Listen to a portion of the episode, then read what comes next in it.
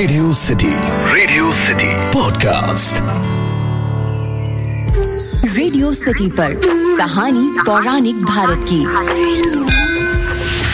उज्जैन में महाकालेश्वर के रूप में शिव जी कब से वहाँ पर विराजमान है ये आज मैं आपको बताता हूँ।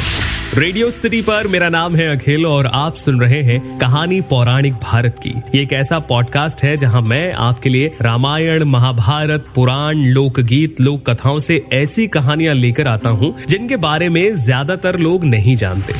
आज के इस पॉडकास्ट में मैं आपको बताऊँगा कि उज्जैन में महाकालेश्वर रूप में शिव जी कब से वहाँ पर विराजित है। दरअसल उज्जैनी में राजा चंद्रसेन का राज था। वो भगवान शिव के परम भक्त थे। शिवगणों में मुख्य मणिभद्र नामक गण उसका मित्र था। एक बार मणिभद्र ने राजा चंद्रसेन को अत्यंत तेजोमय चिंतामणि प्रदान की। चंद्रसेन ने इसे अपने गले में धारण किया तो उसका प्रभाव मंडल जगमगा उठा। दूर दूर देशों में उसकी यश और कीर्ति बढ़ने लगी।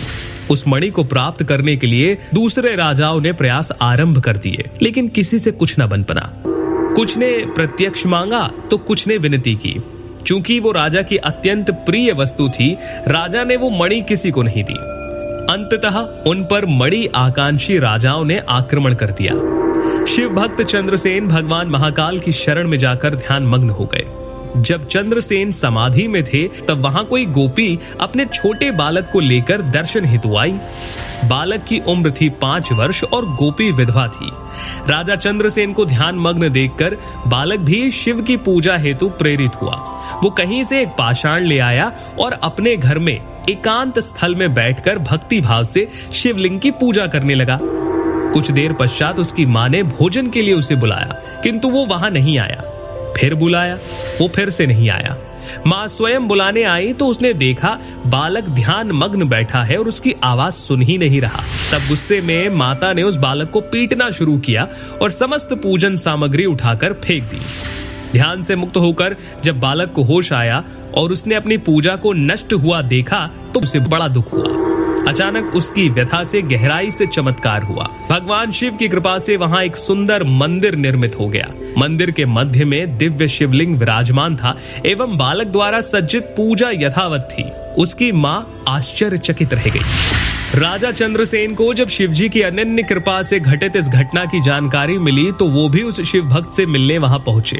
अन्य राजा जो मणि हेतु युद्ध पर उतारू थे, वो भी पहुँचे। सभी ने राजा चंद्रसेन से अपने अपराध की क्षमा मांगी और सब मिलकर भगवान महाकाल का पूजन अर्चन करने लगे। तभी वहाँ राम भक्त श्री हनुमान जी अवतरित हुए। उन्होंने उस बालक को अपनी गोद में बिठाया और सभी राजा और जन समुदाय को संबोधित करते हुए कहा, शिव के अतिरिक्त प्राणियों में कोई गति नहीं है। इस गोप बालक ने शिव पूजा को मात्र देखकर ही बिना किसी मंत्र या विधि विधान के शिव आराधना कर शिवत्व सर्वविध मंगल को प्राप्त किया है। यह शिव का परम श्रेष्ठ भक्त समस्त गोप जनों की कीर्ति बढ़ाने वाला है। इस लोक में यह अखिल अनंत सुखों को प्राप्त करेगा और मृत्युपरांत मोक्ष को प्राप्त होगा।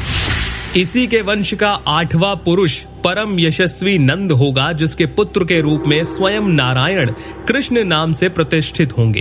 कहा जाता है कि भगवान महाकाल तब से ही उज्जैनी में स्वयं विराजमान है। तो ये थी कहानी उज्जैन के महाकालेश्वर मंदिर की। फ़िलहाल के लिए इतना ही। आपको आज की कहानी कैसी लगी मुझे ज़रूर बताइए। ईमेल लिखिए podcast at my Radio City dot com पर। यानी P O D C A S T at the rate my Radio City dot com और इंस्टाग्राम पर भी आप मुझे बता सकते हैं। मेरा इंस्टाग्राम हैंडल है at the rate R J Akhil तब तक के लिए सुनते रहिए रेडियो सिटी रग रग में दौड़े सिटी रेडियो सिटी पर। कहानी पौराणिक भारत की।